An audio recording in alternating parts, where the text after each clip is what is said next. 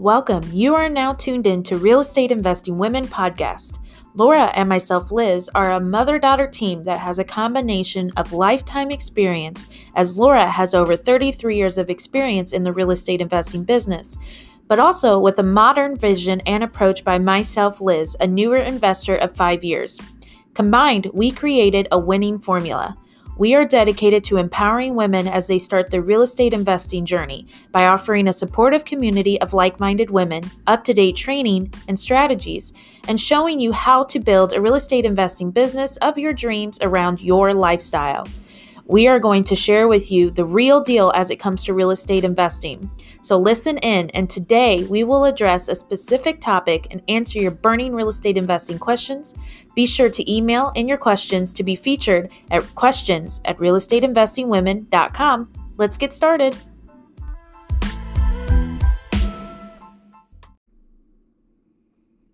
Hello, and uh welcome. Uh, today we're going to talk about a topic that has been in a lot of real estate investors' mind, which is about uh, how the uh, market has been impacted as far as real estate investing is concerned from the pandemic or COVID-19. So now we talk about real estate investing is a little different than what you would think as a regular real estate. Regular real estate is where uh, you have a listing agent uh, listing a house, selling it, putting it on the market through the MLS. That's one part of real estate. And we're not going to talk about that. We're talking actually about real estate investing. Okay. So as that is affected about wholesaling, buy and hold, fix and flip properties, and so forth. So one of the things that has happened, so we're looking at the silver lining here in what has happened. Um, one of the things that has happened over the last few months because of the social distancing, because of people having to work from home, and uh, is the virtual. The virtual aspects of real estate has been becoming more prominent. Virtual way of doing business in general has been a lot more prominent. So with that said, the virtual aspect of the business has been really on the up and up. Okay.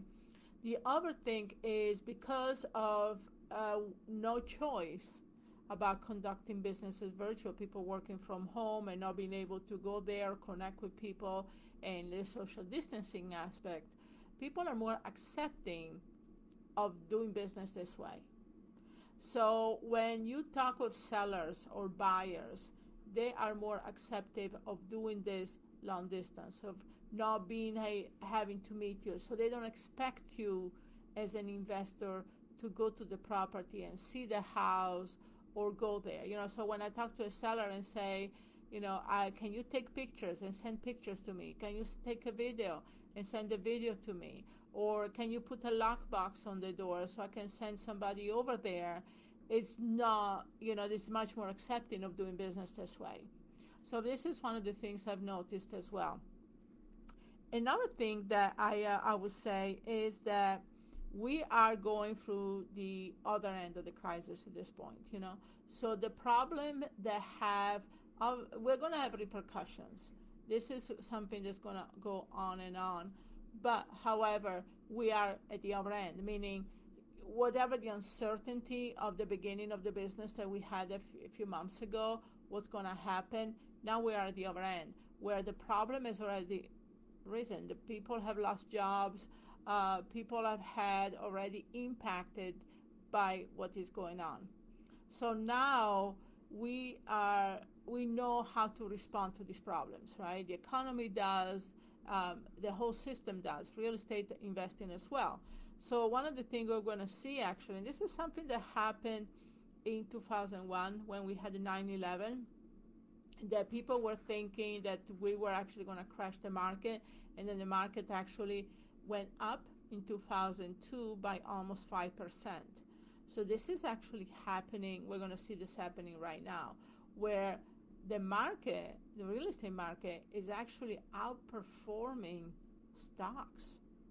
And that's going to be even going more strong. So, because people, and I personally am, am investing more money in real estate right now that I'm investing in the stocks, I kind of diverted my strategy where before I was really perf- doing a lot of stocks as well. Right now, I am going to put more money into real estate because it's much more stable and the return on the investments is going to be higher. When you have situations like this where there's time of uncertainty, even Warren Buffett says, you know, these are the times that you really need to amp up your real estate investing strategy. These are the times that you should be out there buying property, either for long-term investments like buy and hold, or uh, for fix and flip. Now I'm going to talk about those two strategies in a moment. So as far as the long term, yes, uh, when we are talking about real estate, especially right now, because we're going to have repercussions here over the next few years, think of buying something for that you're going to hold on to for the next five to ten years. Okay, not something that you're going to say, okay, it's, it's a good property, but I'm going to sell it in two or three years. No, if you buy as a rental, buy for the long term, closer to 10 years if possible, so that you can weather the ups and downs that we're going to have in the business in the next few years as things are going to establish to what they call the new normal. Okay. The other thing is the fix and flips because of the interest rates being so low right now, and even in the foreseeable future, they still think the interest rates are going to stay low.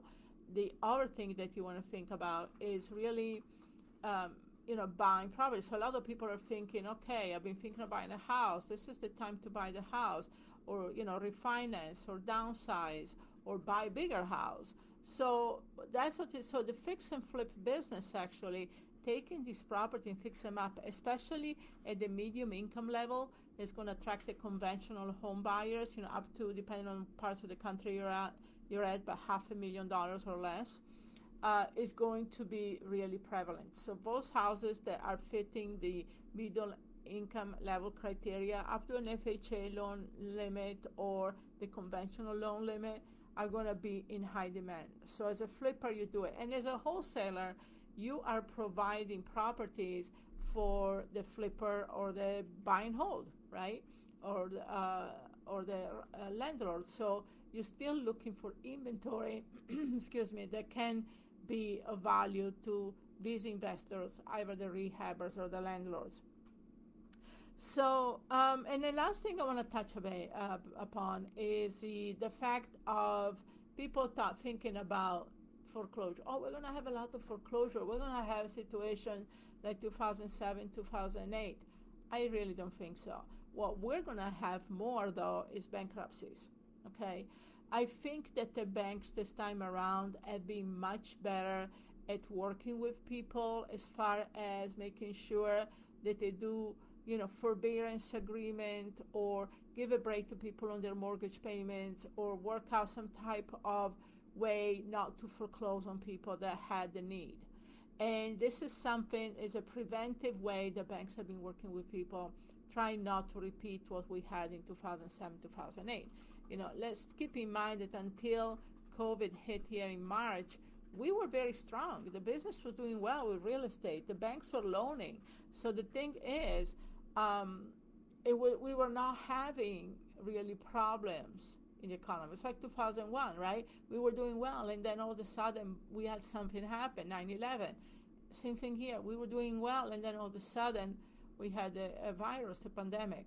So the banks were well well funded when this happened. The banks were okay. The mortgages were doing fine. The foreclosures were really, really low rate. So they tried. They didn't have the collapse of 2007, 2008 with the housing crisis. So the bank were in a position to come in and actually work something out to the borrower instead of trying to foreclose on them because the market collapsed. So it's a much different scenario. However, we are going to see more bankruptcies because you know people they have lost jobs and they're trying to juggle all their bills with not enough income. You know, uh, they always say that the priority should always be on your mortgage, right? Most people pay their mortgage first, then they make their car payment, and then the credit cards and everything else kind of fall behind it. So usually when somebody gets to a point of being foreclosed, they already defaulted on their credit cards and probably got cars repossessed, and, and the, the foreclosure is the last thing. So with that in mind, uh, people are going to file bankruptcies in order to save their house, to save a lot of the cars, and you know, doing Chapter 13 where they actually have reorganization instead of uh, losing everything. So this is my um, take on uh, this is my take on what is going on with real estate, and uh, I always tend to I don't let myself being caught in the negativity of the situations. It's all a matter of perceptions. You can take a situation that you know is bad or negative on the outside and see as a business owner, as a real estate investor, how you can actually position yourself and work that to your advantage. And that's what a real survivor is in this business. This is where you're going to thrive in this business. Is that I've been in this business long enough for over 30 years where I've been through recessions, I've been through downturns in the economy, I've been through big changes in way to do business. And so I am very much used to having to um, change the way I approach business. You know, I have a, a placemat on my table in the morning, you know, and it says that, and I read this every day, you know, when the wind changes, you adjust your sails. And this is what we're doing right now.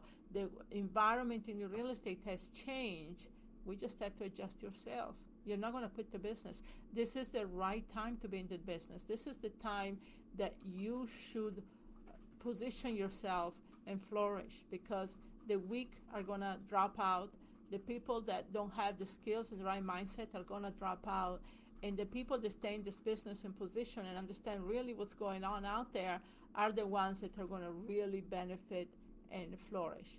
Because trust me, even Barbara Corcoran from Shark Tank, one of our quotes she says that I love is that real estate is one of those businesses that when it comes back, it goes gangbusters. And this is what it is. And real estate real not has not gone bad over the last few months, but it's getting better and better. Like I said, it's even overtaking the real estate, uh, the stock market, and this is where uh, things are happening here. So just adjust your sails. Don't give up the race. Real estate is really strong. You just have to see what opportunities in the market you can create for yourself. So hopefully this was helpful. This was my take on it. Uh, don't forget to check um, our website and uh, for more information and training and uh, different things. We have free ebooks that you can download as well, as far as giving you seven steps on really getting your business going. And I love to bring this information to you. Take care.